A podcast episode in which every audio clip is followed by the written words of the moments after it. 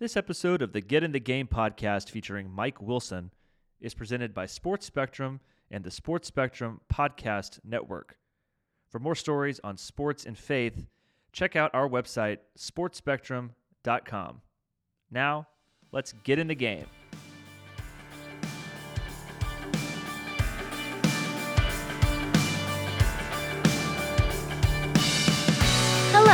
Welcome to Get in the Game podcast with your host, Scott Linebrink, former MLB star and current water mission advocate.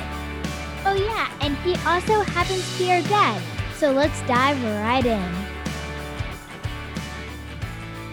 Welcome back to the Get in the Game podcast. I'm your host, Scott Linebrink, and this is a place where we talk about what it means to uh, be about faith in action, um, how to get from the sidelines into the game of serving. And I'm pleased to have a friend of mine, Mike Wilson, on today. Uh, Mike is the founder, Is, am I correct in saying that? Yes, founder of, Absolutely. of My Life Speaks and uh, it's an organization that does great work in communities down in Haiti. I met Mike about five years ago through a mutual contact, and um, and just really appreciated his love for people and his love for the Lord. So, Mike, I'm I'm honored to have you here on the podcast. Man, I am I am stoked. Thank you so much for letting me be a part of this. And and I think when you said five years, I went, wow, that that time has flown by. It really has. I know. Yeah, I, I had to check it myself. Um, but yeah, it was. I was new to Water Mission, and I had heard it was actually my wife's cousin that had gone on a trip with you and your organization down to Haiti, and came back just really impacted. And so often, you know, my work with Water Mission, I take people out into the field, and uh, and they get to see it firsthand. They come back with a, a whole new worldview, a whole new perspective, um, and and really a, a motivation to to really be about helping in some of these places that they've now seen. And I'm sure you've Yeah. seen the same thing. We have, we have. Well, I mean, that's how we wound up in Haiti.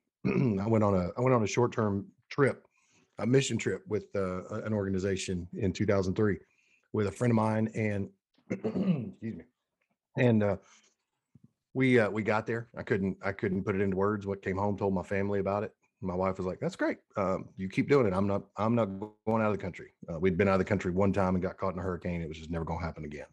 And so um, we uh, I finally got her to go in 2006, and she hated it. Just my my wife is a fix it person. Like she is one of those. She sees a problem, let's fix it right now. And uh, what happened was, you get to Haiti, and once you get off that airplane and you walk out the doors of the airport, you realize you you got to start there if you're going to fix it. I mean, it's it's that bad. Mm. And so we we rode to this village kind of far away. And I tell people it's like that story in the Bible where Jesus went to the man that's that's sitting at the pool and asked him, "What do you want? Do you want to get well?" But there were a lot of sick people around. Well, our village called Nepli, that's our that's our person. That's where we're starting. That's where we we put roots down, and that's where it is. But I mean, if we wouldn't have come to Haiti and seen it and touched it and smelled it and stepped in it, I don't know that we'd have been there. It, it would have been really difficult to do that. So I have a lot of respect for people who have felt that call without ever being somewhere on the on the ground. But yeah, that's I agree with you. It's it's really important to be there. So you had that trip in 2006. Um, walk me through that first experience and then how you came to start this organization, My Life Speaks, and tell me what My Life Speaks is all about. Yeah, yeah, thank you. Um, so yeah, we that first week we had um, we had just multiple opportunities to be in different places for for a very short time, doing different little I, I kind of pit stops of ministry, if that makes sense. Just here, here, here, here, and uh, on the way out, my wife looked at me, and there was a couple in front of us at the airport who had two little children, and obviously they were uh, they were a European couple, and they were they had two Haitian children with them that they had just adopted.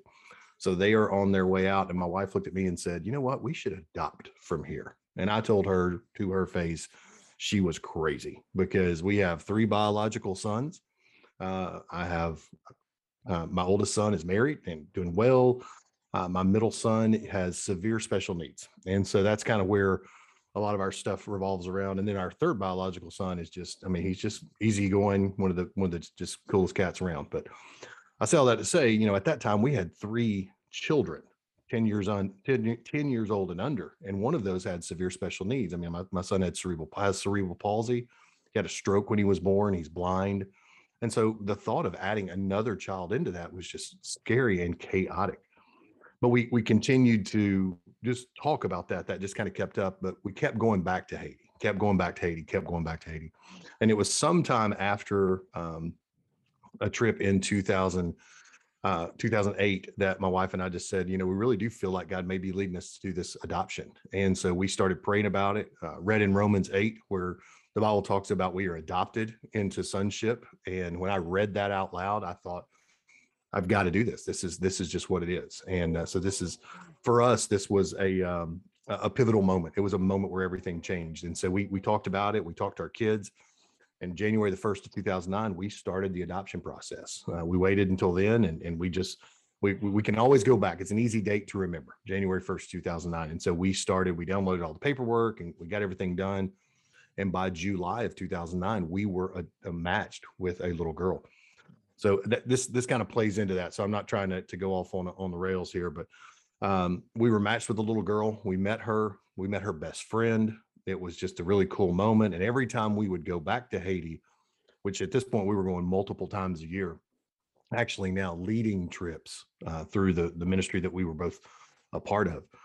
Every time that we would go, we would go see our little girl and her best friend. And so, sometime in November of 2009, the director of the orphanage came to us and said, "Hey, you know, your daughter, uh, her best friend is about to be sent to another orphanage where she's never going to have a chance to be adopted because she's about to age uh, about the age where we we don't adopt children out anymore. She's about to be seven, and when she turns seven, it's just not a great opportunity for her. It's it takes too long, whatever.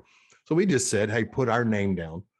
and we will hold her as a, a family. We will. We, we, sorry, that's my son.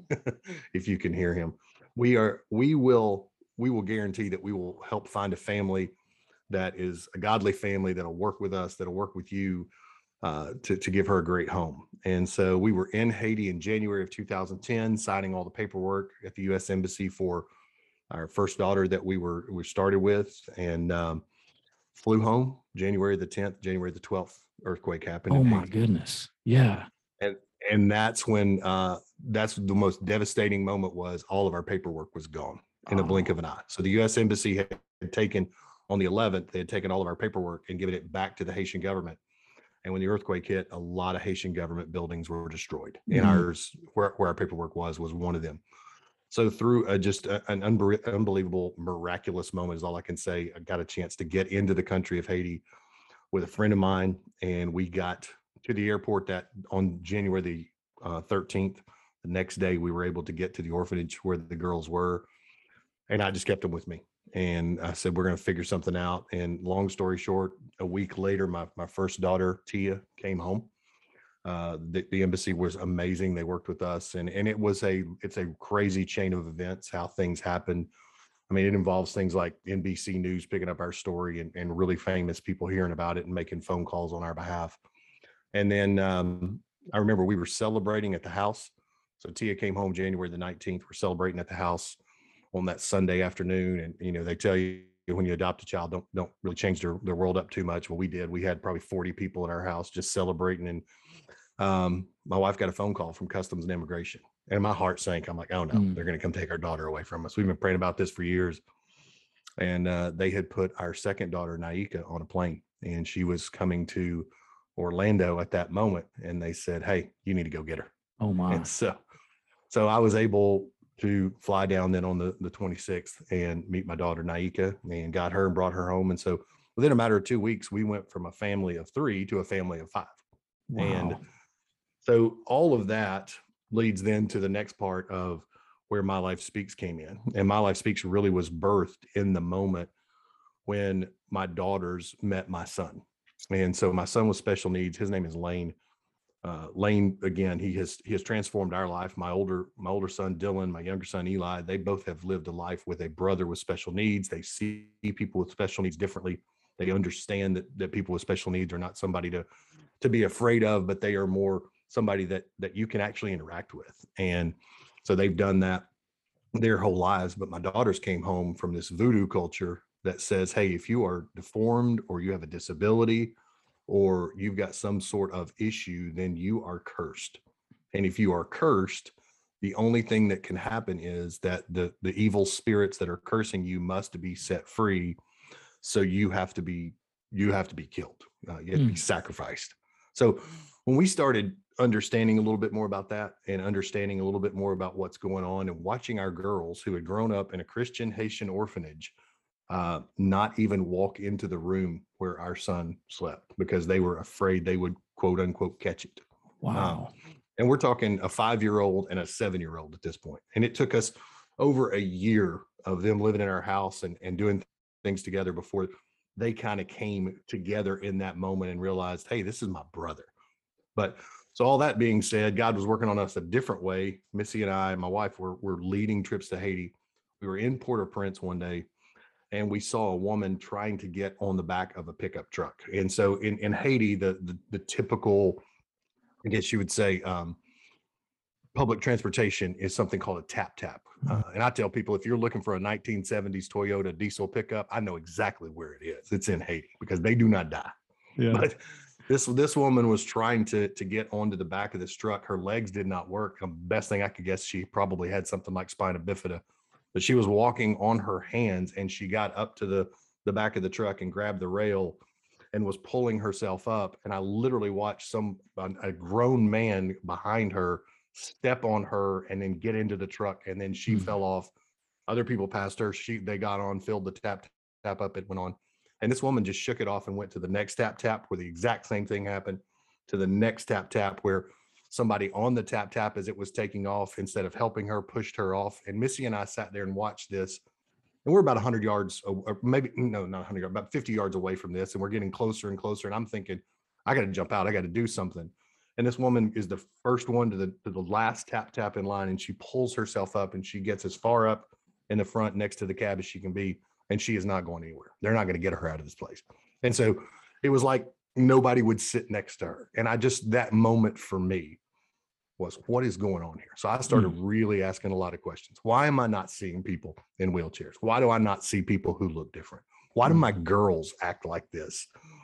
And then we found out the voodoo influence has said, hey, I mean, if you're different, you're different and you're not, you're not worth it. And so where I would say I stand on the phrase that we are created in the image of God, that I believe that with my whole heart. I believe that my son, even though he has special needs, even though his brain doesn't look like my brain does, he is created in the image of God. In fact, he has shown me the joy of God in moments when I've needed it the most. At my wife's grandmother's funeral, when someone was telling a funny story and it was so sad, and he just busted out laughing. He didn't care because he was filled with joy in that moment. Hmm. And so that's that's kind of where we've come from. So we we now are interacting with Haiti and we're watching a little bit of this stuff happen. And it was just it was a lot. And so My Life Speaks was born from the passion to help people like our son Lane, who may not be verbal, who may not be able to communicate, but to be able to help them say, My life's telling a story. And so everybody's life has a story. I mean, Scott, your life has a story. When we sat down that first day eating breakfast, I knew, yeah, you're a baseball player, but the real, the real you, there's something so much bigger than that. There's so much, something so much bigger than, hey, I, I, I pitched for years at the highest of the high. There's something even greater than that. And it's not a trophy. It's not something on this earth. It is something in the heavens and, and it is it is god and it is through salvation and this is what and i remember that conversation just kind of rolled out and i was i'm like yeah this this is good people right here this is a, mm. one he's a good old texas boy and number two he's just he's the real deal so that's what my life speaks me you i can tell you all day that i'm a great baseball player but just like we talked about a little bit ago i'd have to get my parents to send over the ribbons and the participation trophies that i got in little league because that's as far as i could go you Yeah. know so saying one thing but your life's telling a different story yeah. so just just be about the whole thing that's that's what my life speaks is Mike, I thank you for sharing all of those stories and experiences. Um, I want to go back to something and affirm something that I believe is so important, and it's it's something that I have come to realize here lately, or just had somebody teach on this. And you talked about the paralyzed man at the pool, you know, and Jesus asking him, "What do you want? Do you want to be healed?" And Mhm. you know, it, every time I read that, I almost you know thought like, "Well, of course the guy wants to be healed." I mean, who would say no in that moment? even if you didn't know who Jesus was. Yes, I want to be healed. Um, but the way that that this teaching that I was a part of recently talked about was that perhaps Jesus asked that question so that he could involve him in the process. And and Jesus already saw the path forward. He knew how he was going to heal him. He he knew everything that was going to happen in the moments after that. But he wanted he wanted to affirm one that that man was in a a state of depravity and he wanted to get out of it. He wanted to move beyond that. And Jesus was there to involve him in it and ask him, What do you want? Yes, I want to be healed. And by saying that, now he gets to be a part of that process. And your story of that woman getting on that tap tap and seeing that and and you know just the competitive struggle that that is just in our selfish nature. I mean, it's a part of our hearts that we just we can't can't change. Um, you know, but by by the very definition of our hearts, I mean, the Bible says our hearts are wicked and cruel and we like to think that we're good people that there's some good in us but the only thing good in us comes from god and so unless we tap into that unless we allow that to come out um, you know that that same selfishness is is going to come out invariably in all of us but uh but thank you for sharing that thank you for for talking about how you witnessing that helped move you to action help motivate you to be a part of establishing this organization with helping people in a place, uh, the poorest country in the Western Hemisphere. And you and I have talked a lot about Haiti. There's a lot to be done uh, yet in Haiti. As as we sit here and speak, yeah. Just a few weeks ago, um, the president was assassinated, and and you know better than I do. Yeah. Um, the political upheaval that has been going on now for years, and and this is just you know really put them back in in even um, you know, more of a of a of a depraved state. And um, and I know there's some people out there that want to help, and that's that's really what I want to talk about on this podcast is how can we equip people to help in the right way because there's definitely a right way and a wrong way to help and i'd love for you to just share your thoughts on that yeah well well first of all yes thank you um I, I will say just you know a little 30,000 foot view. Haiti is in a power vacuum right now. It's just, a, it's just a crazy thing because the, the legal line of su- succession is impossible because if the president dies, then it, the person who's supposed to lead is the president of the, the Haitian Supreme Court, Haitian courts. Well, he had just died uh, about a, a week or so before the president died. And so there was not somebody in there. Hmm. And then the prime minister had just been appointed, a new prime minister had just been appointed the day before the president was assassinated, and he had not been ratified. And so the temporary, their interim prime minister, I mean, it's been a it's been a jockeying for position. It's been a lot of people, and you know, power corrupts. And, and I'm not trying to to point fingers at any specific person, but you know, the opportunity to lead a country, and when you look at the history of things, the, the leadership usually does pretty well. And even though the, the, the country itself is such a poor country, leaders leaders are doing really well. So um, that's that's a lot of that. And um, so what I would say, first of all, that's a great great question you just asked. How do you help properly? Um, here's the hardest thing for anybody who's listening to this in a in a, in a Western country, uh, you know, an advanced country, as we would say, America, a lot of Europe, things like that are. You got to take that hat off for just a second. You got to take your your thinking of the way. And this was I'll tell you, this is how it came to me. So um, one of early on, 2000, we launched My Life Speaks in January 2012. Our whole thing was we want to be there. Proverbs 38, 31, 8. Speak up for those who can't speak for themselves. I mean, we are going to be a voice for those who need a voice. We're going to help. And honestly, we came in with a very, excuse me, American mindset, which says, "Hey, I got this figured out. I uh, I know what you need." Mm-hmm. And so we met with our community, our village, leadership. Um, and just like a lot of places, there is a village leadership. That village leadership says that, you know, we have a president, we have a vice president, we have a treasurer, all these things. And um, we met with the, the village leadership and said, hey guys, here's what we're going to do. We're going to come in, we're going to paint your basketball court because it's it's looking really bad. We're going to fix your soccer field. We're going to do. Uh, there, there was some other little project we were going to do and we kind of expected people to look at us with amazement of man you guys are brilliant look at all the great things you're doing and uh, the guy who was the spokesman for the the village leadership i'll never forget his name's yagel yagel looked at me and he said man thank you so much that that that means a lot um, as far as a basketball court, you'll have to tell us because we really we really don't know a lot about basketball. We uh, we play soccer here, and so the the basketball court's been used for soccer for little little tournaments along the way. So if you want to if you want to paint that, you'll have to help us. Uh, our our village soccer field. That's great that you want to fix it. I mean, we've been using that exact same soccer field for 60 years. It seems to work for us, but um, you know that's uh, that's hey that's what you want to do. That's that's it. And then he, he, he talked about the third one. I still can't remember what that is. And then he said this famous phrase that I will never forget in my life. But if you want to know what we want, we would like to have clean water. And I'm that's not a plug for you, the water mission. We didn't even talk about that, but that was the first thing out of his mouth. We'd like to have clean water. Number two, the river that runs through our community. I would call it a creek where I grew up, but they call it a river. The river that runs through, we'd like to teach people not to change their oil of their motorcycle there. We would like to, to, to teach people not to let their cows use the bathroom there. We would like to have people not uh, brushing their teeth in that water. Uh, and then he talked about we, we'd really love to have electricity. I mean, I don't think you know this, but a lot of kids are doing their homework by a, an oil or kerosene lamp at night. They uh, they don't have electricity to do it, and and sometimes houses burn down because they're made of thatch or they're they're they're stick houses, and uh, it'd be great not to have to have a a fire going in there. And I remember sitting there and feeling like I had just looked into a nuclear blast. Just what? And and this this the most arrogant thought ever came through my mind. And it's just confession time. I didn't know you guys were smart enough to think that. Mm. That's really what I thought. I didn't I didn't know. Mm. So if I can give you any advice whatsoever, if you're coming into a different culture, you better listen. You better listen a lot take your take your preconceived notions off but but ask some ask some questions. I mean again I, am not going to lie to you and tell you that everybody in haiti has good intentions and they they see people willing to help and go oh great.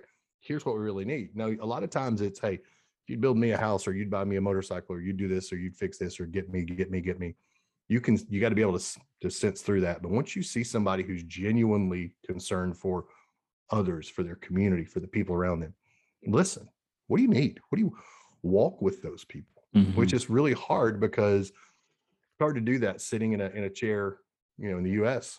It's hard to do that. It's hard to to, to take that walk. So you you, you got to find somebody you trust. You got to know what's going on. And you know, my my big I'm gonna get on my soapbox for a second, but the one thing I'll tell you is the last thing Haiti needs is the stuff you don't want. Um, mm-hmm. I cannot tell you how many times we have been contacted as an organization by a family or a, a, another ministry or something of hey we've just got new uh, computers. We'd like to donate all of our old computers to haiti. So like we talked about kind of before we went on air that's great. Who's going to fix them when they break? Uh, do they all have power charging cords? Great. How long do they are they are they all portable? Because these people don't we don't have electricity in the majority of our village. Uh, and everybody says well, well you should want this because I would want this if I were you. No, you wouldn't. That's why you're giving it away. And so again, it's it's not a dumping ground for things you don't want. It's what what do you really need? And I, will be real candid with you. I I uh, would have said 10 years ago, man, we got to get everybody electricity and then they need to have internet, they need to have the TV, they need to have all this stuff. It's it's just part of it. It's the American dream. They don't have the American dream. They don't. They they want to serve. Honestly, they want to survive. We did a survey the very first year that we were there. We the first thing, one of the first things we did in our community was a program for kids who were hungry, and uh, it was all run by our Haitian community. And, and, and I, I jokingly say, if a Haitian calls you poor, you're really poor. But they would bring kids to us and say, "Hey, you got to feed this kid." Now, if somebody looks at me and says, "Hey, you got to feed this kid," I'm gonna feed that kid. I mean kids are not going to go hungry. Adults are not going to go hungry. The elderly are not going to go hungry as long as we can do this. I'm not going to sit in my house in Haiti and, and eat and, and people sitting outside being being starving. It's just it's it can't happen. So we brought these kids in and we the, the very first month that we were there, we, we we did a survey with them asking them about uh, some different questions. We had about 40 kids in a feeding program at that time. They didn't know their mom's name. They didn't know their dad's name. They didn't know how many siblings they had you get to those questions and you start asking things like, what do you want to do when you grow up? What, what do you think would be a fun job to have? The, the, the bottom line to all of it was, I just want to be alive. I just want to survive. And so now we've been working on the ground continuously. We have boots on the ground. We were there. That's home for us for the last 10 years. And in those last 10 years, now you ask that question, you get kids saying things like, I want to be a I want to be a doctor. I want to be a farmer. I want to be a nurse. I want to be a teacher. They've started to not only hear those things, but they've seen those things, those people doing that. And they look at it, it's not worried about survival anymore. So now that they're not worried about survival, we want them to think critically. We want we want to empower them to make those decisions. So to answer to go back and, and tie this in and answer your question, what's the greatest thing that we can do? How do we help properly? We got to let God in be, be before us, beyond us. And so when God births a vision in a child or in an adult, that's so much greater than us telling them, here's what you should do. Does that does that make sense to you? Is that that tracking? Yeah, uh, there's a lot of thoughts, you know, that I want to affirm here too, because you've you've uh you got some good ones, and I love it. I, I told you I love it when you get on your soapbox because um you know kind of what I'm off what, now, by the way. yeah no stay up there for a few minutes more but um you know that that's really what prompted me to reach back out to you is is that you had written this open letter you put it up on linkedin and i read it um, and it was after you know all the the recent issues in haiti and the response that you know hey when is the us government or the military going to step in and fix this? And and that's not what it's about. And any of us that have been in haiti and seen the beauty of that culture the natural resources that exist and and like you said the fact that there are people down there that have dreams and hopes. And the and the biggest the hardest part of it is that they're they're put in a situation where those those hopes are impossible. And so if we can if we can come alongside them if we can you know in, in water mission we say it all the time we enter into these communities as guests. And we we you know we ask to be invited to come alongside them to help them uh, to show them that hey if water is you know one of the biggest things that you want we can help you with that. Here's how we've done it in over 500 communities in haiti. And and this is what a solution could look like. You know can can we tell you more about this? But but that approach is so much better than like you said hey i'm from america i got it all figured out. I mean here in america we're we're born on third base and we think we hit a triple. Um it, it's yeah. it's not oh, about that. We're, we're the product of many generations and people before us that have laid the foundation and we are now benefiting from that and yes we're a prosperous country yes we've got some things to offer uh, but it has to be in a spirit of humility and it has to be one that that wants to come alongside people and and build a relationship with them and um, you know one one word that i always throw out there is empowerment um, but i'd love for yeah. you to talk oh, about huge. what what does empowerment mean versus um, just relief or yeah. you know providing a temporary solution. What does that mean to you? Yeah oh, that's that's such a great question man. Em- empowering people is giving them the opportunity to think for themselves mm. giving them the opportunity to make some real decisions. Not do you want the chicken or do you want the beef? But do you want to eat at this restaurant and, and as crazy as that is, uh, you know, we think about things like that. Uh, we've got apps on our phone and we can order, we can have it delivered, we can go pick it up, we can go through the drive through. In Haiti, it, you show up at a restaurant and if they don't have the food, I mean, you get what they have. So teaching people, hey, you don't like that? What's it? What's a better option for that? What's what's a bigger option for that? And so I'll tell you straight up, excuse me, another soapbox that, that I do tend to get on is critical thinking. We've got to teach people to think critically. Is not only is this a good idea, is it the best idea? And then can I make it happen? Can I be a part of this to the point of seeing it through? And so we actually just hired a Haitian business development director, Haitian guy. His whole job is to come alongside the people in our community and help them start a business if that's what they want. It's not that we're going to provide them all the tools we're going to give them the coaching. We're going to give them the, the understanding. But if somebody comes to us and says, Hey, I want to start, and I'll use that restaurant as an example. I want to start a restaurant. I want to cook for people. We only have one restaurant. It's on the far side of town, our far side of the village. I'm going to do something different. Great. Tell me your business plan. I mean, you want to talk about people's eyes just glazing over. You got to empower them.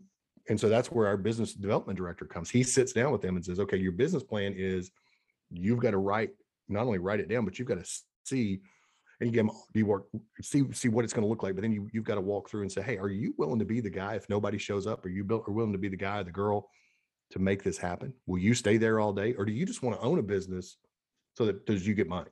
And so empowering people to dream, to make decisions for themselves, to have some real understanding. And so for us, as a ministry, as a Christ-centered ministry, our first offering of that is we want to empower you to know true freedom. We want to empower you to know the truth of the story of the gospel, not because of something you're going to get from it, but because of what God did, because he loves you. Here is his son, Jesus. And it is that, it really is that simple. You can follow him and he will then come and set you free. Doesn't mean you're going to France or the US or somewhere else. Doesn't mean you're going to have somebody drop a bag of money on your front porch. It's it's not going to happen. But what it does mean is your life here is not the end all. And and I will tell you, an older man in the community is the one that really hit me with that because I, I asked him, I said, Do you ever get frustrated that you don't have enough food? That you you you tend to always seem to be hungry. And he looked at me and and, and Scott, I'm not kidding you. He just smiled and he said, You know, one day I'm going to be in a place that has an unlimited buffet. So Mhm. why would I worry about food here? And so, I mean, you, you can kind of take a hands off approach of, oh, it's all going to work out. But this guy works hard. He does everything and, and he usually does without. So some of his family can have some more, but he's empowered to make those decisions. It doesn't look like I, I would want it to be, you know what I'm saying? It doesn't look like an American side of things of this is, this is what it should look like. It, it really looks like Haiti. And, um, you know, kind of referencing that LinkedIn article, of the, how, how uncool are you if you're like scoping LinkedIn articles out, I guess, but, um, or writing them, even that. But the thing about the LinkedIn article that I would, I would tell you about is, you know, if you go back and you look at Haiti and you look at Haiti's freedom and their independence and everything that's come along from 1804, when Haiti won its independence, until 1868, when Haiti was actually recognized on the global stage. I mean, you think about that, that's 64 years that this country is so I mean, it, it was known as the Pearl of the Antilles. I mean, it had Mm. mahogany, it had indigo, it had coffee, it had sugar, made more money for France as a French colony than all 13 US colonies combined made for, for England. Wow. When you think about that for a second. I didn't know that.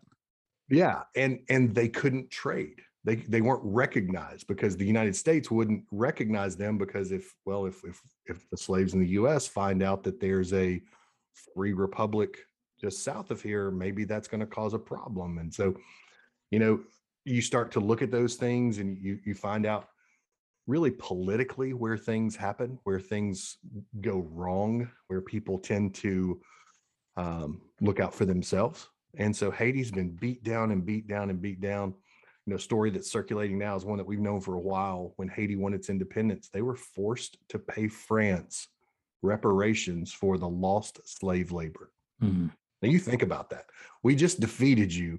We've won our independence, and France shows back up with gunboats and a full army and says, "Hey, you got two options. You're either going to repay us, or we're gonna we're gonna go to war, and we're going to eliminate you this time." And so Haiti paid on that from the early 1800s until ni- the, the mid 1900s, like 1920 or something, 1915, 1920 Wow. millions, millions of francs, French, French money, millions. And then in 1915, the United States came in to, to the, the very similar situation. This, so this is why I, I got on my soapbox on this. 1915, the US comes in and they occupy Haiti because the president of Haiti had been assassinated. And what happened is, oh, we're going to help you out. And that, that help came in the form of, well, we want this, or we're going to do this, or we're going to keep this happening and it was really a, a or a, a, political move, and it was also trying to keep uh, like Germany or different places from coming and, and setting up camp there so close to the United States shore. But when when the Americans left after their 15 year, I think it's like 1929, uh, their their their time there in Haiti, the Haitians were so mad they destroyed the railroad that the U.S. had made. They burned the buildings down. They just they felt so oppressed. And so what I say is I, I live in Haiti. I mean, I'm there for the last seven years. That's that's home for us. We we live in a village. I'm still a visitor. And I, I am because as much as I want to be Haitian, as much as I want to be a part of it, the people in my community, I mean, yes, they know me, they love me, they have a, a nickname for me. I, they call me Pat Tomat, which is means tomato paste, which is kind of funny because um, we, had a, we had a child that we worked with uh, that had autism and he couldn't say Pastor Mike. So he called me Pat Tomat and, and he, it's just stuck. And so when I go to another village and somebody asks me what my name is and I'll tell them, they're like, you know what that means, right? You know, they're calling you tomato paste. Yeah, I know. There's Um, worse names to be called. there- is. No, trust me, I've been called. Um, I've been called them in the bullpen. by the opposing fans. Yeah. so so the, the community rallies around us because they know that we we are there and they know that we're we're part of it, but we're also we also know that we're we're visitors. And, mm. and I love them. I, love our community, it's family. In fact, when we travel, my kids still stay there with friends there. But just by nature of, of what I've been through, I, I'm still a visitor. And I don't say that to say I don't love, but I say it because I have to to look at it and say, I don't know the best way to do this. I want my community to have the ability to lead. I want Haitians Hmm. to lead Haitians. Yeah. Yeah. That's that's a big thing for us. That's big. Yeah. Uh, uh, the the word I was thinking of as you were talking is stakeholder. And uh, I still Yeah. remember my first trip to Haiti. We got off the, the plane and we're riding uh, to this orphanage where we're going to stay. And I remember looking at this um, this man on the side of the road who had just you could tell there was no hope in his eyes. And it was you know I, the thought went through my mind: what makes this guy get up in the morning if there's no hope, if there's no job prospects, if I can't even take care of my own family? you know what what's going to keep me going An- another thing that came to my mind was um this this child that um, we were interacting with and we had some candy so we gave him a piece of candy you know just kind of as a goodwill gesture and he opens up the candy and puts the candy in his mouth and throws the wrapper. It doesn't even think like just throws the wrapper on the ground. And we both mm, like me and my friend that were there both witnessed that and thought wow. I mean he didn't even give it a thought that that needs to go in a trash can because there's no stakeholder mentality. Because when when you do exactly what you say when you come in and, and you say here we'll tell you how to fix it. We'll build all the infrastructure. We'll do everything and then we leave uh, well you know for, as a haitian i'm thinking well you know that's the americans. That's uh that's their water project. That's their railroad. You know why do i care what happens to it? And they're even willing to blow it up just to spite you know the people that came in and, and did that in the first place. So what we see is is a way to help is really sometimes only creating you know a shell. Uh, it, it's hollowed out. You know it, it might be providing the money and the resources on the front end but there's nothing there to sustain it there's nothing inside that that equips people to make decisions and to operate and maintain and make sure that all of that stuff exists so i would say for anybody listening to this you know whether you're talking about haiti whether you're talking about africa anywhere in the world where we talk about developing countries that need help these are the kind of questions we need to be asking. If we are going to start helping, we need to be helping in a way that empowers, that creates stakeholders, Yeah.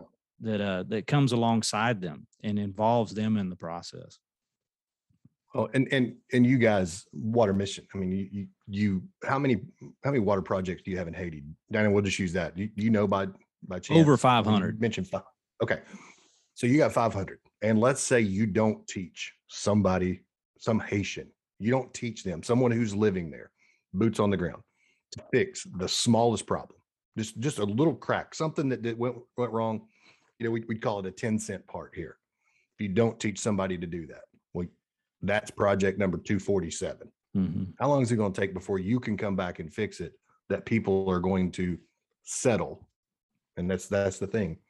They settle for it's just broken. We, we've got this right. bump over here and, and we can't use it. And Mhm. if you're not if you're not walking with people along that and you're not accessible or, or you know again you can teach someone to do that and if they they are empowered and they feel like they can make that decision they're gonna they're gonna go in there and they're gonna that's gonna be the best maintained water Mhm. pump in the country and Yeah. and that's why because it's theirs it's that stakeholder mentality of this is for us it Mhm. is not for me it is for us and so that's that's the biggest I, I agree so wholeheartedly with what you just said Yeah, you said something good earlier too that I wanted to repeat. Um, you know, this idea that yeah, eh, Haiti doesn't want our leftovers and God doesn't want our leftovers, whether it's serving or giving, we are to give him our best. That's when it talks about first fruits. It's not, Yeah. hey, I'll use everything that he's given me and and if I got 10 percent left over, you know, I'll, I'll hand it over to God.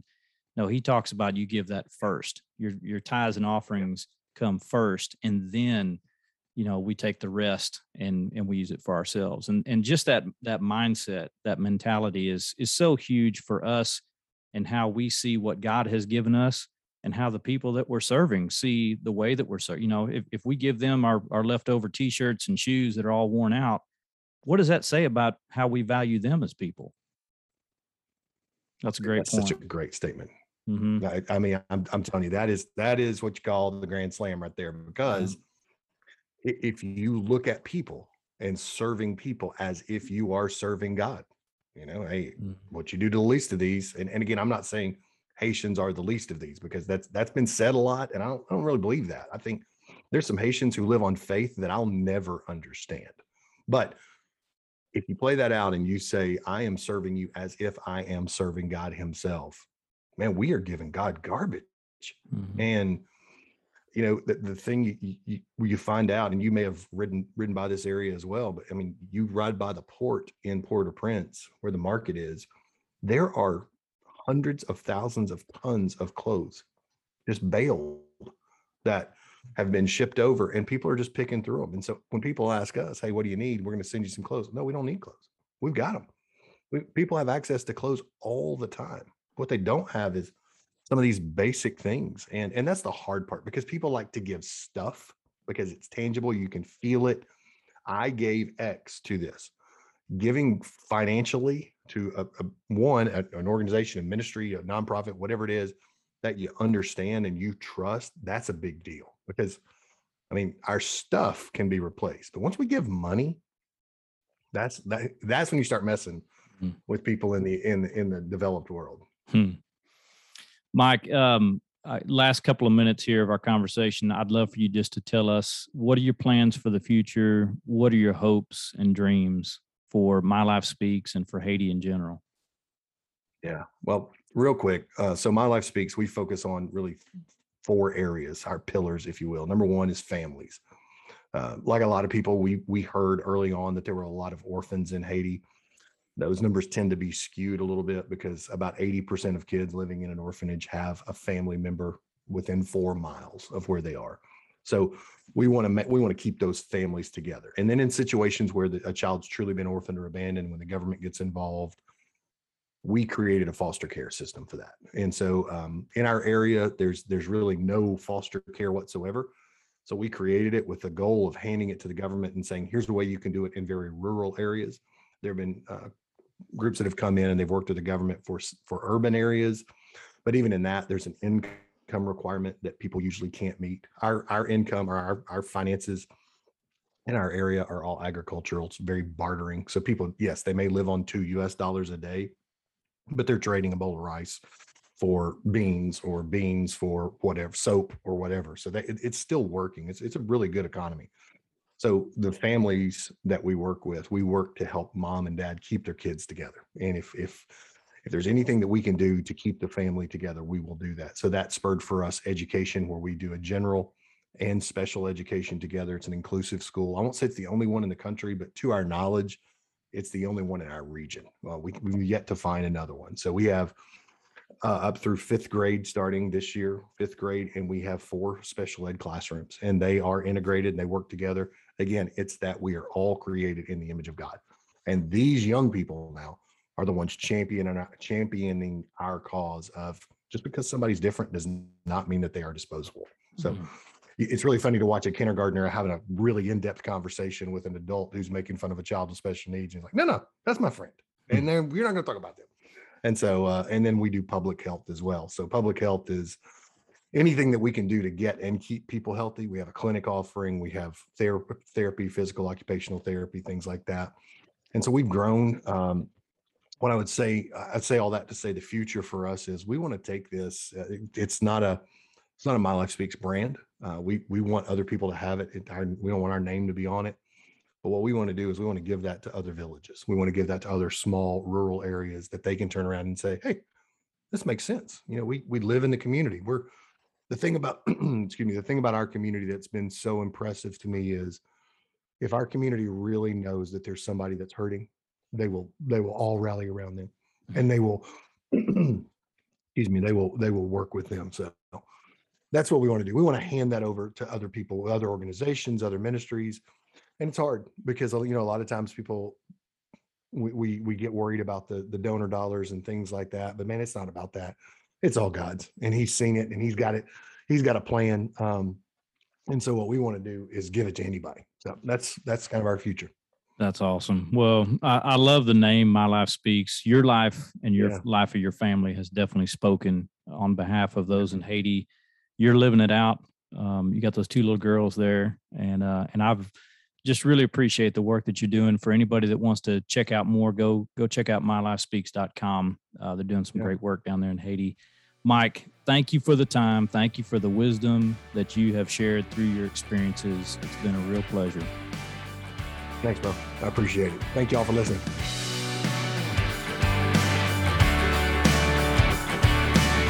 Thank you for listening to the Get in the Game podcast with Scott Linebrink, part of the Sports Spectrum Podcast Network. You can connect with Scott and follow him on Twitter at Scott Linebrink.